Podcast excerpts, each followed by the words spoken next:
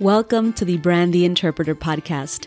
I am your host, Mireya Perez, and this platform is dedicated to sharing the stories of language professionals, that is, the interpreters and translators from around the world. This show aims to highlight not just the profession, but mainly the people behind the amazing work. These are your stories about our profession, and this is the Brand the Interpreter podcast.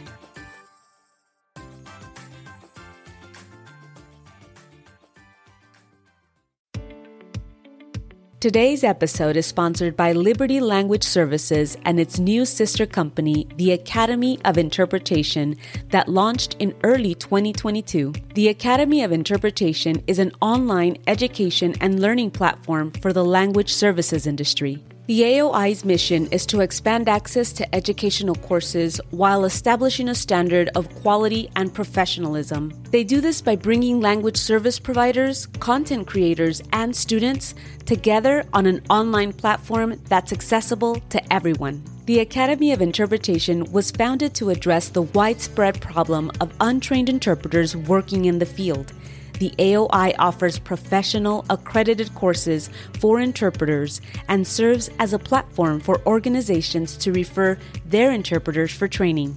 The AOI is offering Brand the Interpreter listeners a 10% discount on all courses using the discount code AOI10BTI this code cannot be combined with any other discounts. But check out the episode show notes for more information about the Academy of Interpretation or visit their website at www.academyofinterpretation.com. Liberty Language Services is a rapidly growing language service company that recently celebrated 11 years of providing language access services, and they are currently hiring freelance interpreters for a variety of languages.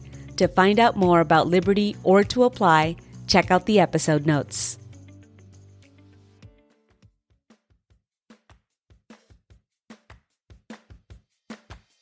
Welcome back, language professionals from around the world, to another episode of the Brand the Interpreter podcast. This is Mireya, your host, and as always, I am so grateful that you're joining me today. Just a quick note if you missed this week's live podcast, in which I interviewed two students and a professor, sounds like the title of a novela, except in Spanish it sounds a bit more dramatic. Dos estudiantes y una profesora. See, I told you. Anyway, if you missed the live, not to worry, its episode will be published in the coming weeks. You won't want to miss it. It was a great discussion, if I do say so myself. All right, and now on with the show. Nanyi Mateo is a Spanish medical interpreter certified by NBCMI and CCHI and is currently in the process of obtaining her DPSI medical certification in the UK. Since 2018, she's been working as a VRI OPI medical and educational interpreter, as well as a quality assurance agent. She is a trainer specializing in memory retention, note taking, and remote interpretation. She has created over 400 symbols for her interpretation algorithm, which she has published in her online symbols glossary. In 2020, she created an online learning community called Interpremed to make high quality study materials available to professional and aspiring medical interpreters across the world. So, without further ado, here's Nanyi Mateo.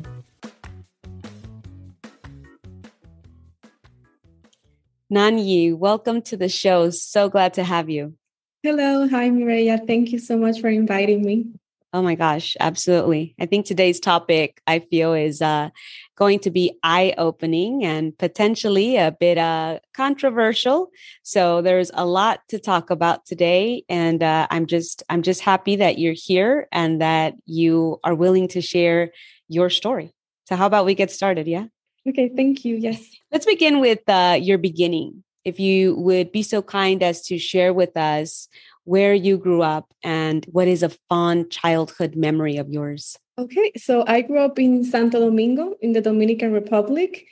Um, I've lived uh, my whole life in the Dominican Republic, and um, a fond memory of mine was growing up I used to spend a lot of time outside playing with my neighbors. So we would play um, different types of games. It was a very, we were a group of five, seven kids. and we were very close friends. And I remember that time of my life as being the, the happiest time of my life, just being a kid, playing, um, being in, in, in nature, being with other kids. That's a good memory. yeah, absolutely. That's always great memories because we don't get to do that as much anymore. we grow up yeah. and no more play, right? At least it doesn't feel like it. Did you grow up in a bilingual home? Um, no, my par- both of my parents are Dominican. My whole family is Dominican. Um, I have I have many family members living in the United States, but that's like different. And i i learned english mostly in high school. It, they had they have a um, bilingual program. And also my mom put me in english classes very early on when i was about 10 years old. Like she knew that english was going to be the next big thing in the dominican republic. So she signed me up to some english classes. Smart mom Yes. what did you what did you think when you were going through English classes at such a young age? Because not everyone necessarily maybe around you was also learning English. So it's like, okay, you go to class and you use it. And were you thinking, am I ever going to need this? Or what were your thoughts? Well, my thoughts were my mom was always saying, like, English is important. You have to learn English. My mom was really all about education. She invested a lot of time, money, and effort in her education. And so I was like, okay, mom, I guess you're right. But I didn't particularly enjoy the English classes. And it, I think it was more about the school than in English itself because mm. of the mm. people I was around with and the teachers. It was like, oh, such a chore every Saturday going to English class when I was supposed to be resting right? Yeah. And but you're supposed to be outside playing with your friends. Yeah and so i i learned uh, i watch a lot of movies like disney channel and and cartoon network and nickelodeon. And i was always watching tv singing songs karaoke in english. So i grew up with the mainstream um, media in, in english so mm. that's how i i actually think that i learned more from that like um, hobbies that I was uh, doing in English than the actual English classes. So that's funny. I think I've heard that before too. Somebody else yeah. uh, mentioning about they learned a lot about the American culture and mm-hmm. thus, you know, the English language uh, through watching television. So that television is not all that bad, especially now with technology. Not all that bad. Do you remember what you aspired for professionally as a child, Nanyi? Did you think about that at a later age? Did you think about that at a young age? Well, I went through many like phases, right? Uh, first, I wanted to be a veterinarian, and then I wanted to be a doctor. Then I wanted to be a psychologist and then I wanted to be an engineer because in Latin America, you have to study something to pay your bills, not what you really like. And so I, I really, I, I loved animals. So I wanted to be like a, a veterinarian doctor. Uh, that's how my interest in professions got started. But then I went through college and I changed majors quite a lot until I found uh, what I really enjoyed. So I've really, as professionally, aspired to be many, many things until I, I settled down with interpretation, which is kind of a long story. Well, let's talk a little bit about it then. How about that? Because so you're the university that you attended happened to have that program, or did you end up having to search and piece together training? Yeah, yeah. So college was I had to kind of piece together training, but uh, it all started.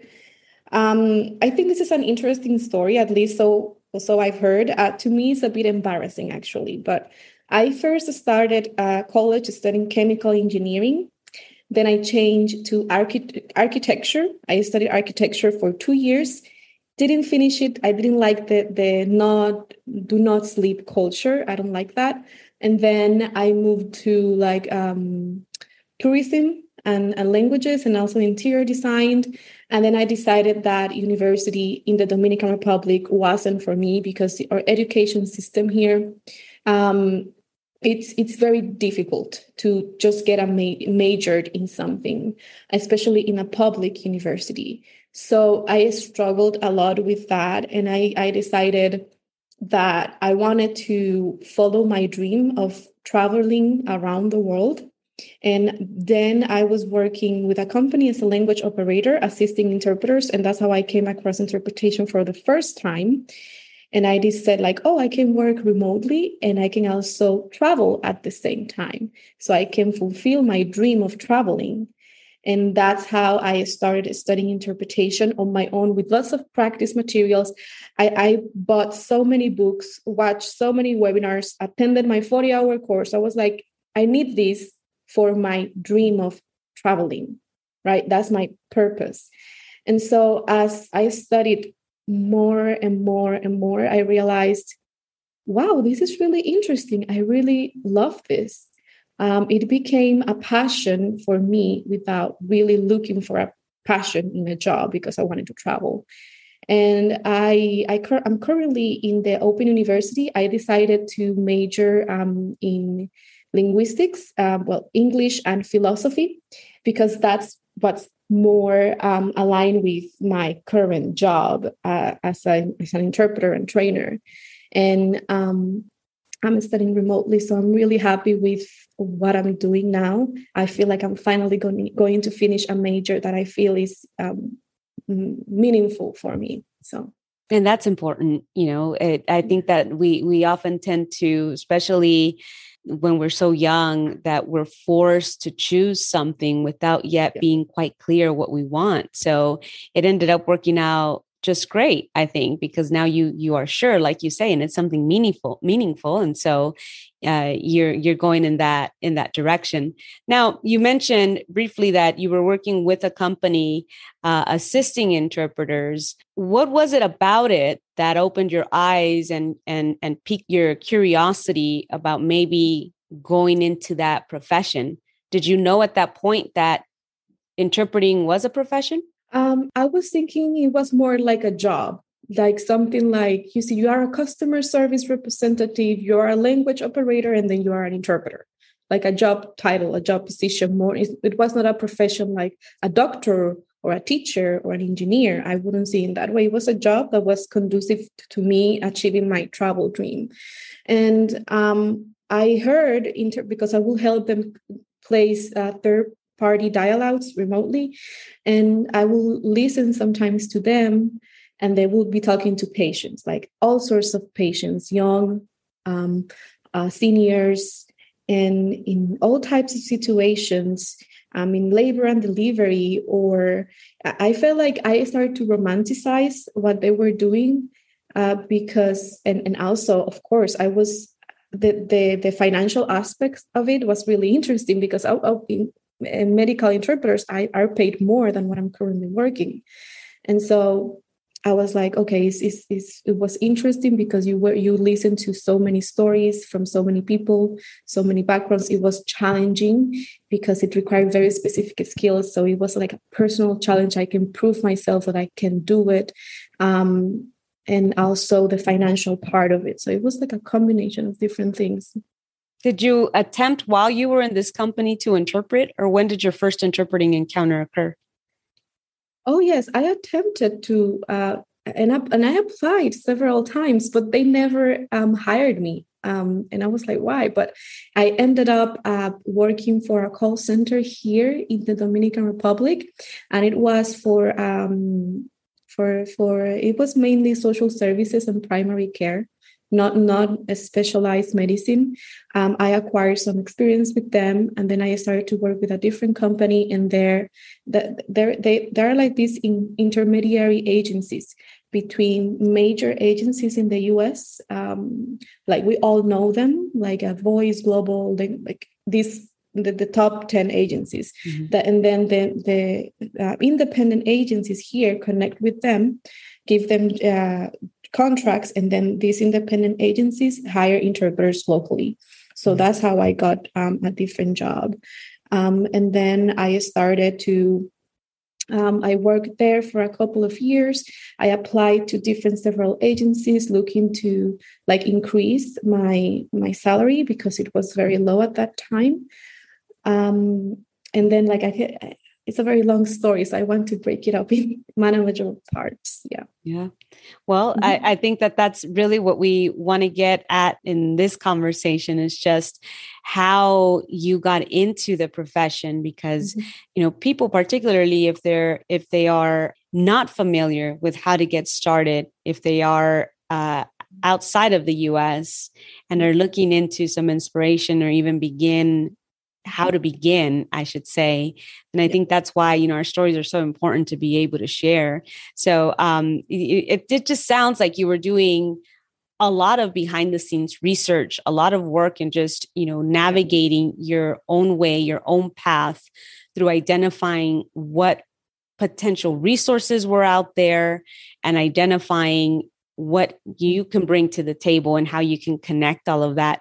What stood out when you were doing your research, where you were trying to train yourself, when you were collecting all these different resources that are out there, what stood out for you? Was there a positive or a negative in that experience? Well, something that stood out for me is that um, I was trying to uh, practice as much as possible with materials.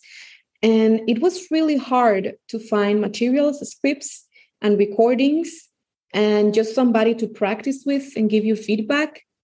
That that was like uh, something that stood out for me and and that's why i decided to create interpremed which is um, a platform that i wish i had available when i was training uh, when studying for to develop my own interpreting skills.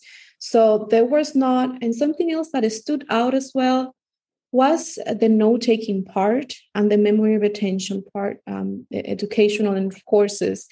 Whenever you will attend a course or read a book, I felt like the then how to develop your memory and note taking was very vague, very brief, more like, oh, you have to do what you feel most comfortable doing. And I'm like, well that's that's not really helpful because i don't know what i'm doing. And and so i need some i need you to give me like clear steps and guidelines. And then i found uh, virginia valencia's book and, and webinar in youtube and her symbol system. I was like oh this is so, so interesting. This is exactly what i was looking for something specific concrete that i can practice and apply and i can use it to improve my memory which was very challenging back then and so I, I started to use her note taking system, but I also started to, I, I got obsessed with creating symbols.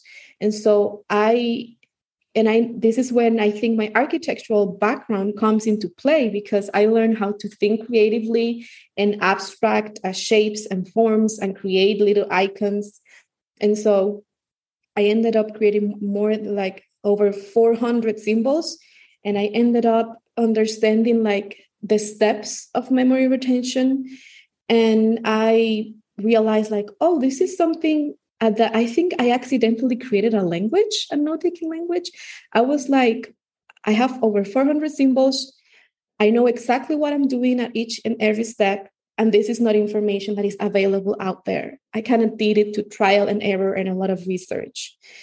And and it's funny because it happened accidentally and now i've taught it i taught my system to a lot of people and they say it's helpful they like it and i'm actually in the process of creating some some a, a really long course on my symbol note taking and um, that's something that stood out for me and and i kind of came up with my own solution that i want to share with other uh, remote interpreters yeah, and we'll get into what you created in the long run in in in just a bit. For now, I'd like to return to the topic of of your remote interpreting and offshoring.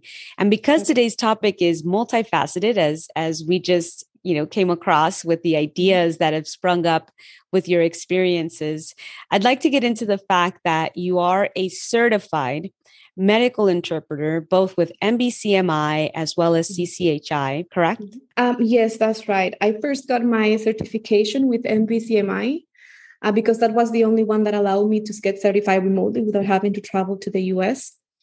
Um, it, it, was it was not affordable for me to travel to the US when I got it, um, and so then I got my CCHI, and I traveled and I decided to get that second certification because over time, um, after you know going through several agencies and creating this note taking and this interpremed I, I was I became a trainer too, and I was training people who were going to take the CCHI and the NBCMI exam, and I wanted to be able to go through the CCHI exam myself to give them concrete advice and, and about the CCHI exam, which is different to NBCMI. And it was also for me um, a way to prove myself like, oh, I can do it again. I can get certified. And I am the kind of person who I always like to be improving myself um, and becoming a better, like better note taker, better, better memory, better everything. And I think as interpreters, we are very hard on ourselves and our performance. And when you have a, a, credential, it really boosts your confidence. It makes you feel good about your skills. And at the same time, um, as a remote interpreter who is outside of the US, I feel like I have to work twice as harder um, because people and agencies and clients always want to offer me lower rates and just and and and I have to prove myself like, look, I'm not your average interpreter. I hold two certifications. Um, I'm very valuable, and this is what I deserve because of my knowledge. And I'm also in the process of getting my DPSI certification in the UK. I actually have my exam um, in June 21st. So um, that's a five part exam. And I passed the first one with uh, the translation exam into Spanish with a merit grade. So I'm very proud of that. And then I want to get my new um, my certification in Australia, uh, New Zealand. and they're kind of together. I haven't um, researched a lot about it, but I want to get that because I'm catching, I always say this joke. I like to catch all certifications as if they were Pokemons, like gotta catch them all. Uh, because it, it makes a point like I'm valuable. Um, it connects me with interpreters and associations worldwide, not only in the US. So it expands my my uh, job opportunities, I, I hope, um, and people I can connect with. And it also proves that I, I believe there is an issue that people don't see interpreters as, as professionals. They just see them like as, as helpers who are doing this kind of a side job or gig, or they don't see them as true professionals. And it makes a point like, look, I have this many certifications. Don't you think that doesn't that tell you something about interpretation? Mm-hmm. So, yeah, yeah, that there's even uh, the assessments out there for I- interpretation, and and mm-hmm. you as an individual holds as many as you hold. Share with us, Nanyi how from the Dominican Republic you begin your journey as a professional interpreter, because you said, you know, the the the resources really needed to be found you really needed to dig into yeah. it sounds like the resources that you found were from abroad um, yeah. not local resources and so share with, with us how you begin this professional journey from abroad yeah, so here in the Dominican Republic, there are no interpreting schools. Um, there are no translation schools. You don't. You cannot just go to college or university and get a BA in interpretation. It's not a thing. So that was uh, as soon as I realized that I I thought to myself, okay, well, I have to find something online because that's my only option. And so I I knew that to get this the to pass the certification exam or sit for the exams, I had to take a 40 hour interpreting course. So that was my starting point. That's where I started. I got my 40 hours and I was working at the same time. But as an like avid learner, I, I kept uh, uh, doing CEU courses, doing a lot of practice for myself. Like I was practicing about four hours every day. I would wake up very early in the morning before my work shift just to practice, practice, practice, give myself feedback, record myself, um, so it was it was a lot of um, self work, and I thought I think that those books that I was reading, those courses, uh, were like my guidance uh, as as I was going through this process. And so it's something that naturally evolves, right? It's like a snowball. Once you get started, you accumulate all of this knowledge over time by uh, by working, by training, by um, talking to other professionals um, in-person interpreters and other remote interpreters and you get to develop this kind of like holistic view of everything. Um, so everything kind of comes together, but it all started with that desire to learn, that curiosity like, why does that happen? How can I improve that? What does this mean? So, um, a lot of independent uh, work. And I wanted to major in, um, I was looking at um, American colleges to major in interpretation when I was when I was doing yet another major change um, at uni, and it was too expensive. So I decided to go with the Open University because it was remote and it was much more affordable. And um, I'm learning English, but I'm learning linguistics, and it has nurtured my profession, my my my job so much. I have learned about things like descriptivism, prescriptivism, how people use language. I have learned uh, to respect gender um, neutral language because now I understand how does it relate to society at large and how do we use English and and why why do we think the way we the way we think about our language. So it gives me all that really critical thinking skills and and so I'm really happy where I'm at now academically, I think. That's great. What were the challenges that you encountered uh, when you started going out to actually acquiring jobs uh, that paid you? What were those challenges in obtaining opportunities? So I think um, one of the challenges was that as much as I wanted to be paid fairly, uh, because I'm a I'm an interpreter in the Dominican Republic, and I I knew since the very early on in my career when I when I started working that interpreters in the U.S. were making more money. I also knew that my pay rate was just a fraction, a very minimal fraction of what the agency was making. I was they were making like 90% of of everything, and I was making a five, 10%. Um, and I will come across this glass ceiling that I will ask for a high rate and agencies will turn me down like no no. Like I'm that's not the rate we offer to uh, remote interpreters outside of the US and I even um, I don't want to get in trouble. I, am going to be very careful with my words but I had an experience uh, where somebody told me my face like when I asked that person for a rate that was US standard rate, we never told me we never pay interpreters outside of the US that rate. We just don't do that. But that person knew how valuable I was. They kind of wanted to get me promoted actually.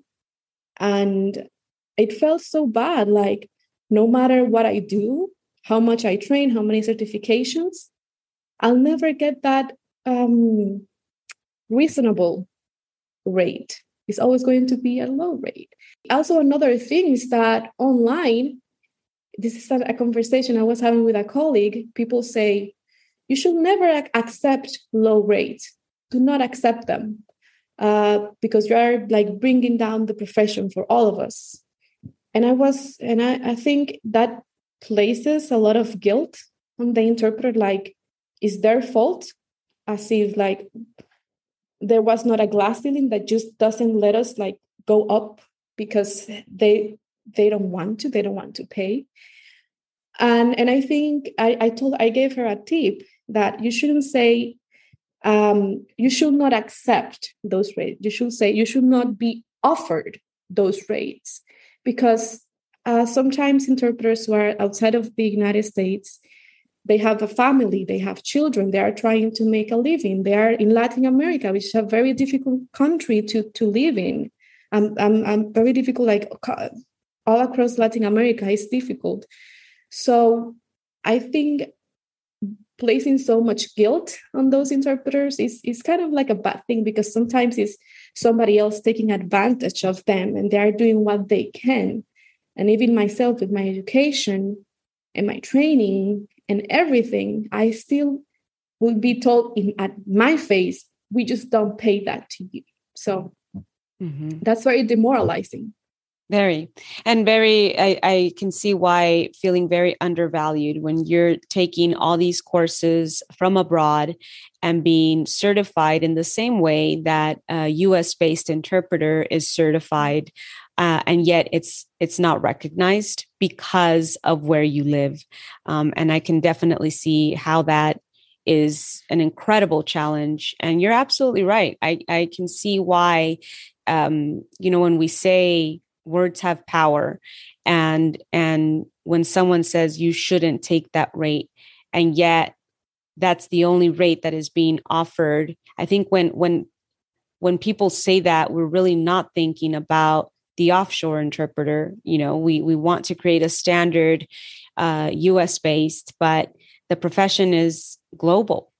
Um, and you know we, we're setting the standard yes but at the same time not considering those challenges and experiences that the remote or offshore interpreter is experiencing within um, their regions or you know the places where they live. In your particular case you did something that maybe not everyone approaches in terms of if if US interpreters are getting paid this much then I want to do what all US interpreters are doing to get qualified and get certified so that you know their their education or rather their pay matches their education. Um not not i'm not saying that i don't think everyone that is working offshore necessarily does that but it takes some tenacity and some grit and some determination i think to make that decision and and be able to to bring that into reality for you especially encountering the challenges that you encounter what would you say uh, to those that argue that state agencies shouldn't be using state budget dollars to pay for interpreting services outside of the US? In terms of offshoring, I think that when interpreters just like fight each other, like uh, US interpreters versus offshore interpreters, like we don't want you, we're going to uh, fight you, we don't want you here. It's like we are fighting each other interpreters against interpreters but we are not like uh punching upwards right? Like who is the person who is or or the institution or the system in place that is actually affecting us all? It's like the lack of using certified interpreters uh, always going for the lowest bidder always hiring the the, the cheapest person. And a, like i think big agencies are taking advantage of all of us while we are busy here fighting each other over unimportant things like our location. You know like we are not be focused on what what's actually going to solve the problem and what's most important. So we are busy just chasing you know something else that is not going to be helpful for any of us. Mm, crucial. Yeah. punching upwards. I like that. Yeah and um, another thing that um, I will mention is that, as, as you already know, there are lots of interpreters working outside of the US. Um, many of them have been working for 20, 30 years remote interpretation. So you get very experienced and talented interpreters that have been doing this for years, working on the phones and video for years. And if if you have done uh, remote interpretation you know there is like there is something that's something different to in person there are technicalities and skills that you have to develop to be successful as a remote interpreter. There, there are a lot of Spanish interpreters, especially in Latin America. The demand for Spanish is higher than any other languages. But what happens if you have uh, Kinyarwanda, or if you have a language of lesser diffusion that just just don't happen to have an interpreter in person there available in your community, you need to have like an interpreter either in, in the US, outside the US, it doesn't matter. What matters is the skills and the ability and the knowledge of the interpreter more than their location. And that's much more important. And trying to close it to like only US is like telling so professionals outside the US are not professional enough. Um, they are not as valuable as US interpreters because US interpreters are better for because they are in the US. Um, and I also think that given that like the large percentage of, of, of like the demand of interpretation, uh, uh, this is something that I don't particularly know the statistics because they are really hard to find. But if we really think about it uh, beyond what we want, like we only want US interpreters, what about we think about supply, supply, demand, qualifications, certifications? How many of those interpreters are certified?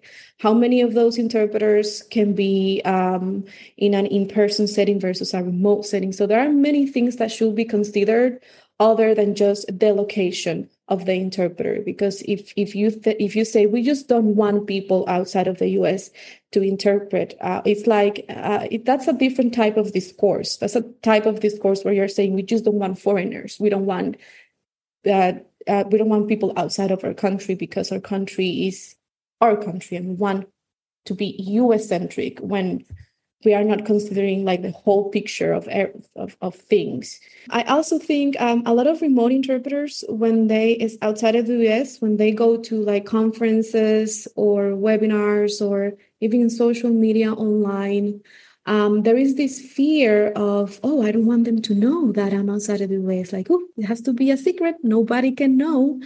And so I think by it's kind of like in a way we are softly, maybe implicating or unintentionally, unintentionally, or implying that remote interpreters outside the US are not welcome to these spaces, that they shouldn't be there, and we don't want you here. And that message, I don't think is a message that's going to be helpful helpful down the road because these interpreters um, are, are like sources of information for you to know what's going on with these agencies, um, to know what's uh, the challenges of remote interpretation for somebody who is doing that every single day. So that they could be assets to you, for you and your cause. And by not welcoming them, it's like we are segregating and we are creating more um, grudges and and like differences. And and that's not helpful in any profession at all. So we have to be more welcoming um, to those people because they are serving patients um, just just like um, like you and that may encourage them to get certified because oh i know i know that i can uh, get certified i didn't know that I had no idea I could get certified. I had no idea that I could do a 40 hour course. This agency just hired me uh, random and I would say, yes, I, I, mean, good money. I just want to work and, and that's it, you know? So we have to be more welcoming um, to those people. Um, I definitely don't have a definite answer because it's it's hard to give you an answer because it's it, I don't have the data to support that. But in my personal experience, what I can tell you is that where the problem is not interpreters outside the US or inside the US, the problem is that we have uh, there are lack of proper quality safeguards to hire good interpreters. Um, and we end up with people who do not know what they're doing interpreting in this profession. And I think we should address that first, more than the location thing. Uh, we should address that. How do we make sure that we are agencies are hiring good interpreters because that's the real problem. The problem is not that they're outside. The problem is that they're hiring people who are not qualified to interpret, and that should be the priority. And you get unqualified interpreters in the US and outside the US and everywhere. Uh, I need help. I'm scrambling to find interpreters for our board meeting. We have a staffed Spanish interpreter, but we need Korean, Farsi, and Arabic. Plus, we have a slew of IEP meetings coming up, most of them in exotic languages. I'm calling everywhere. I know what we need. I met the perfect translation agency at OCDE's Interpreters and Translators Conference, Certified Interpreting Services. They offer in person and virtual services. Certified interpreting services? Yes. They're professional, warm, and perfect for our diverse district's needs. How do we contact them? Call or email. It's all on their website, CISinterpreters.com. CISinterpreters.com. That's just what we need. I'm contacting them now. Thank you for calling Certified Interpreting Services. This is Jasmine. absolutely. I completely agree 100% with that statement. I love the fact that you mentioned that what we should be focusing on is proper quality safeguards that agencies have and should be me- meeting certain standards to the same caliber that interpreters are required to meet certain standards in order to be deemed qualified to interpret in whichever setting that they're interpreting. And and i think you're absolutely right um, that is more what we should be focusing on is ensuring that these agencies that are receiving these contracts are abiding by the same qualification standards that the expectation you know as the expectation is for our language professionals.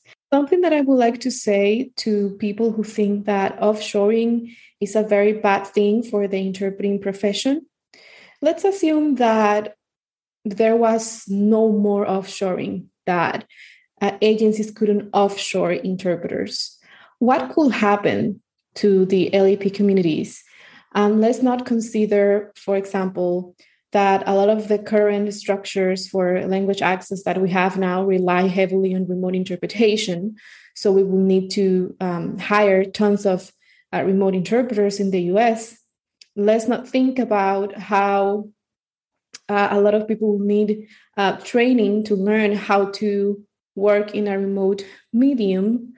And aside from that, let's also think about what does that mean to the individual interpreter? Uh, do you think because offshoring um, is cancelled that the agency is going to suddenly hire better interpreters, mm, qualified interpreters? They are going to pay the interpreter higher rates? Or are they going to hire, keep hiring unqualified interpreters in the US who are willing um, to get paid really little and and do the job without really knowing what they are doing, which is currently the case in some cases. It happens in the US. So, don't you think that agencies are more likely to do that than improving the current state of affairs of interpretation? So, the problem was not offshoring after all, it was unethical business practices you know there's so much to talk about with regards to this topic. Um, i i know and i know that it's going to open doors potentially for conversations for others to join the conversation and be able to you know have a bit of a discourse but you bring up excellent points. I want to bring back the story though not so much to the the global perspective of this issue but more to your personal um, story. After all, that is what mm-hmm. Brand the Interpreter is about, um, highlighting your story specifically. So you come across all these challenges as a mm-hmm. an offshore interpreter, but it's not just about creating something for yourself. You touched on this earlier. You actually dove into now creating your own agency, meaning agency as in a company that uh, offers services specifically for language professionals. So, in order to create a solution, you have to have come across a, a problem, right? So that you identify a problem, therefore create a solution. Interpremed is born, and I'd like to get a little bit as to how this concept came to you before we get into the fact that you created your own little language, which is which is amazing. Um, let's talk about what you aspire with Interpremed. What is its purpose? Um, with Interpremed, uh, I think that a lot of current trainings they they a lot of them lack the practical component because you have to practice a lot of hours and when i say a lot it's more than 40 hours just on consecutive interpretation to be able to feel confident enough to go to a real session and interpret. And so i want people uh, what i aspire to do with interpremed is to create a space where people can go and practice like an interpretation gym where people can feel safe to practice when they can receive where they can receive feedback in an environment where they're not going to be like morally uh, attacked because they are not as good in their memory or note taking because we are very insecure in that regard. So i want to create a space where people can come together and practice and and learn from each other learn they we have interpreters from different countries uk new zealand us um, so it's like a multicultural multilingual space um, where, where you can learn your interpretation skills. So it gives you um, that i think a broader perspective on on things other than just consecutive sight and simultaneous um, and I also want to, I, I specifically created InterpreMed because I knew that in Latin America, I feel like there are not that many schools in Latin America. Mm. And if there are, you cannot, um, it's not everybody can afford going to high school, to um, college. And so InterpreMed is affordable for people who want to become interpreters, but want to make sure they have the skills down pat first, that they know what they're doing before embracing this, this new career, before getting certified. Um, I think, yeah, that's that's my purpose with InterpreMed, but um, I'm also in the middle of creating something new, uh, which is uh, the it's called uh, remote interpreters in the Americas and um, that's very brand new. I haven't really advertised it as much, but there are so many specific issues uh, to remote interpretation from providers, from agencies, from interpreters, and I don't think we are addressing those issues enough in our trainings, in our webinars. Uh, we all, uh, I feel like there is an in-person US bias where people assume that just all interpretation is done in the US, all interpretation is done in person, which is not true. I remember I gave a training the other day about communication flow management for remote interpreters. Uh, in the pre-session, I added like a, a different question that remote interpreter is different to an in-person uh, pre-session. Um, context gathering is in, is different. Um, listening, uh, technology, uh, positioning is everything is different in remote settings. And and and again is that we have to get very concrete and very specific and really outline exactly what you need to learn just like i did with the note taking part that oh my god there is not enough note taking training. There is not a specific enough there is no specific enough training to remote interpretation. So that's that's kind of what i'm planning to do uh, in the long term. I want to also empower remote interpreters because like i mentioned um, you feel very demoralized by agencies telling you like we don't we just don't value you basically that's what they're saying. Treating you like a number. Providers just treating you like you're not human like you're a robot. Um, communities treating you like we don't want you there we don't want you in this profession. So the remote interpreter is left all by by by themselves like okay so what do i do now? I don't have any support i don't have any courses i don't have any um, especially for the latino uh, in, outside of the us interpreter. And um, i feel like i want to make them see that they can do more that they deserve more that this is like a bigger game it's not you in your own little house taking calls remotely this is something bigger and so that's kind of my approach now. I'm still in the process of getting it all sorted out, but I, I want to create an association for remote interpreters. Ah, that's what I was going to get at right now is uh, yeah. what what is what exactly is the vision and association? That's amazing. I think that's that's a huge dream, incredible dream, and you're absolutely right. It's uh it is about connecting, and if there is one thing that COVID taught us, uh, or at least me, is that the interpreting world isn't as big as we thought it was that you know we mm-hmm. all are interconnected and we can be interconnected especially now there is no excuse for it uh, with all the technology that is available and so uh, you're right we are part of a bigger picture but that bigger picture that we thought is unreachable is actually quite reachable and we can connect with one another and help support in the end i believe the profession itself with the purpose of what right? Connecting connecting others to resources through language. Um, so mm-hmm. that's an excellent i mean i i can't wait. I'm very much looking forward to how that develops.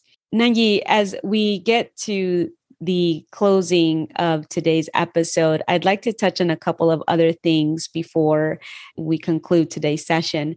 And that is, uh, you talked earlier with regards to creating a, a, language that was very much symbols based and, you know, mm-hmm. over 400 characters you're talking about. You've introduced this actually to uh, it through workshops that you've given. I was part of one of those presentations, by the way, um, and very insightful presentation. Of course, I knew that it was just a bite size of what you could potentially give out. I believe you're putting something together that's more in depth.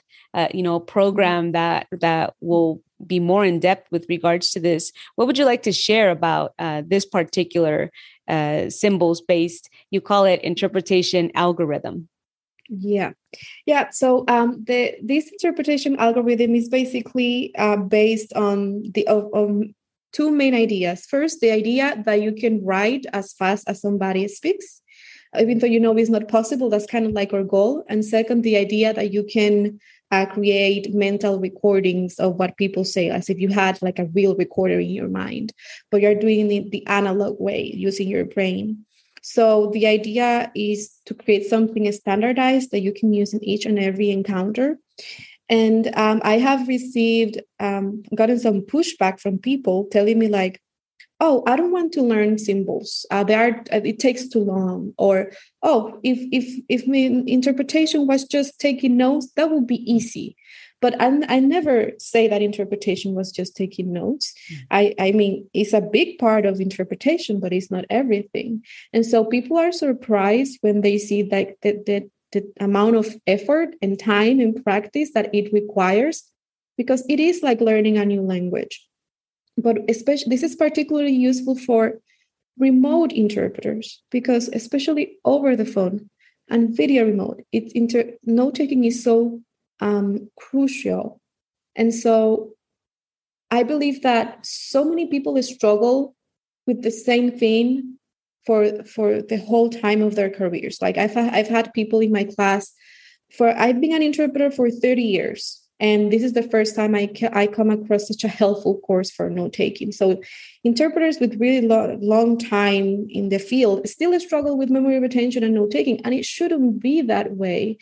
Um, I think just like ethics, just like cultural um, uh, uh, competency, just like anything, you need to spend time studying it. Just like note taking. Note taking is not just like a two hour thing that you do for a little bit and then it's done. It's more like a long term process that you continuously develop. That mindset, it's something that that we need um, for interpreters to actually motivate themselves to go ahead and and and develop a system. And i every time i hear the advice oh you have to do what works for you. You have to create your own system it just it makes me cringe so hard. It makes me so sad because that interpreter then is going to try to reinvent the wheel on their own when there is already a system and so uh, like a framework that you can use and you can adapt it but there is something out there for you already we don't have to create a whole new standards of practice when the standards of practice are already there. They may not be complete. We can add some things, but the, this is your framework, you know? Yeah. Nanyi, if you had the opportunity to leave advice for the up and coming new language professional or the new generation of language professionals, what would that advice be? Considering these specific topics that you've given us today, rich in knowledge, rich in experience, what would you share with upcoming language professionals? Well, uh, first, the most simple advice is develop a note taking system, especially if you work as a remote interpreter. Don't wait to like figure things out on your own or see how it goes. It's just like learning English or learning your other language. You need to have it, you need it um, and and try from the very early in your career to set the fo- a good foundation for memory retention and note taking so it doesn't come back in the future and and, and limit your ability to um, perform. Uh, that's that's the first thing. Um, the second thing is for remote interpreters.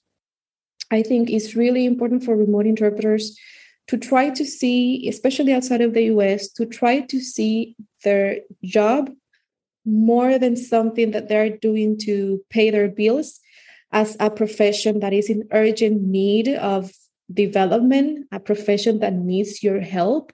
You need to learn to advocate for yourself, to advocate for the patients that you serve, educate yourself in language access, laws and regulations, educate yourself on how to make remote interpreting sessions a little bit more human, more empathetic, because that there is a lot of that lacking in remote interpretation, empathy towards the, the people we are working with, and also um, try to do your own beat, you know, because we all have. Um, I think that interpreters outside of the US, um, they have this mindset of oh, uh, they'll never pay me that rate. This this is just a glass ceiling that I cannot break. I'm sorry, I cannot do anything about it. It's beyond my that this defeated attitude. Um, I want you to have a positive attitude, a growth attitude. There are a lot of jobs out there. There is enough jobs for everybody. The profession is continuously growing. And in person interpreters are not your enemies. US interpreters are not your enemies we are all in the same boat and um, you are part of you are even though you are remote you are at that moment in time you are part of the session. You are helping the provider give treatment to a patient who is in pain who needs your help. So you're doing something very very valuable even if everybody or things around you do not make you see that way. You have to kind of look for your own um, path and and try to see yourself in the broader scheme of things. Yeah, you are an important piece, like in the whole um, uh, healthcare delivery system. So think about yourself that way, and I think that opens the doors to to a lot of possibilities when you start seeing yourself um, um, like as as you really are, and not as an agency or an interpreter uh, uh, that doesn't like uh, uh, offshore interpreter sees you sees yourself differently. So that's that would be my advice. That's yeah. great. Would you add anything with regards to technology and its use of technology to support you as a remote interpreter uh, and in the profession? Yes i will add technology. I think the thing with technology is, is tricky for everybody but um, a, a, good tip would be get a good microphone, get a good headset, um, get a good desktop, get a good chair, because we're going to spend lots of hours um, uh, using this desk. And, and you want to make sure that you are healthy, that you're walking, you know, drinking water is just, you can just, you can spend a whole day sitting on the chair. So yeah. Um, get a good chiropractor. yeah. I, I think I actually want to get my ears checked because I, I am not sure if I have any kind of like uh, hearing issues uh, because I I just want to double check that everything is okay in, in that regard. And also um, don't be scared of learning how to use Zoom or learning how to change the sound settings or on your computer. Get somebody to help you, maybe attend a course because you're always going to face technical issues. And so you want to be prepared instead of being like uh, panicking, like, oh my God, what do I do now? I don't even know how to. Uh, where is how to change my microphone? I don't know which one. So yeah getting familiar getting a good computer uh, you know getting a good computer long term a gamer computer is going to be really helpful too mm, there's a good one that we haven't heard a gamer computer yeah. As we have this conversation, and uh, I think about the big agencies, the agencies that are in support of the profession and its standards, that are there to help guide um, other bigger agencies with regards to to uh, professionalizing and standards of practice and all of that. Is there anything you would like to say any call to action you would like to say to the associations that represent the language professionals? Oh, yes. Um, I would like to say that we have to think beyond our current codes of ethics and standards of practice. Um, and I think we have to be, we have to broaden our, our perspective of what what the interpreter does in a session because I feel that the current standards and, and, codes of ethics are very limiting um, um, not ambig- ambiguous, not specific enough. And if this is like a little like it's something like the Bible of, inter- of that we guide ourselves uh, with, it should be really more specific, and and also it should include, I think, a more uh, how does this apply to remote interpretation, right? How does this, especially when it comes to uh, reporting and advocating, as a remote interpreter, I sometimes I witness providers who do things that are really, really wrong uh, with patients. And what can I do? I can only talk to the agency. And do I know whether the agency is going to take action? Well, that depends on the supervisor. So we are we, I cannot take action uh, by myself. Like I cannot file a report to the Department of Health and Human Services or the Joint Commission or whoever because I don't have the information that I need. I don't know the address, the name, the, the all the details that I need to make a report. And um, the advocate role is really like uh, tricky, uh, and still we're still developing it. But I believe that moving forward, we have to be mindful of how does these standards and codes of ethics apply to our remote interpreter, because it's a, oftentimes a blind spot. Mm. And and and something that I was thinking at uh, recently is that sometimes a remote interpreter is remote not only because they're outside of the US, maybe they have a disability or a health issue that doesn't allow them to go in person. Maybe they cannot uh, go outside that often because they have a weak immune system and they cannot expose themselves. Like there are many different reasons why a person will work remotely. And we, we just assume no, everything should be done in person. That's the golden standard.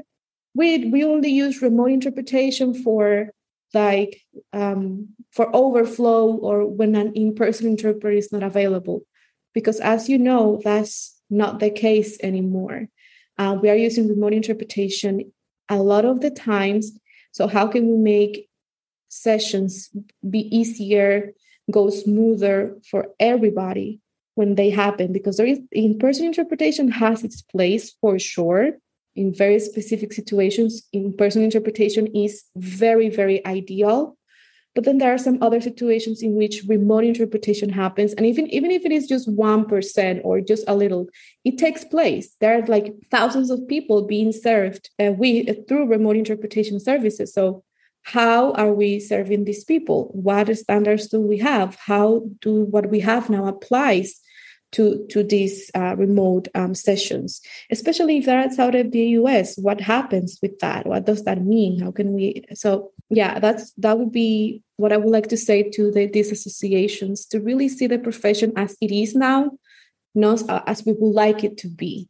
Right, mm. as it is now, and try to solve problems now, so we can be like we want it to be, instead of like pretending that it's not there and we don't want it and we're going to look away and that's not that's not going to solve the problem you know yeah getting ahead by following how the profession is evolving and getting in front of those who may potentially be creating their own internal quote unquote standards and who may not necessarily have the profession or the professional at heart. I mean, the world is evolving, technology is evolving, the profession is evolving.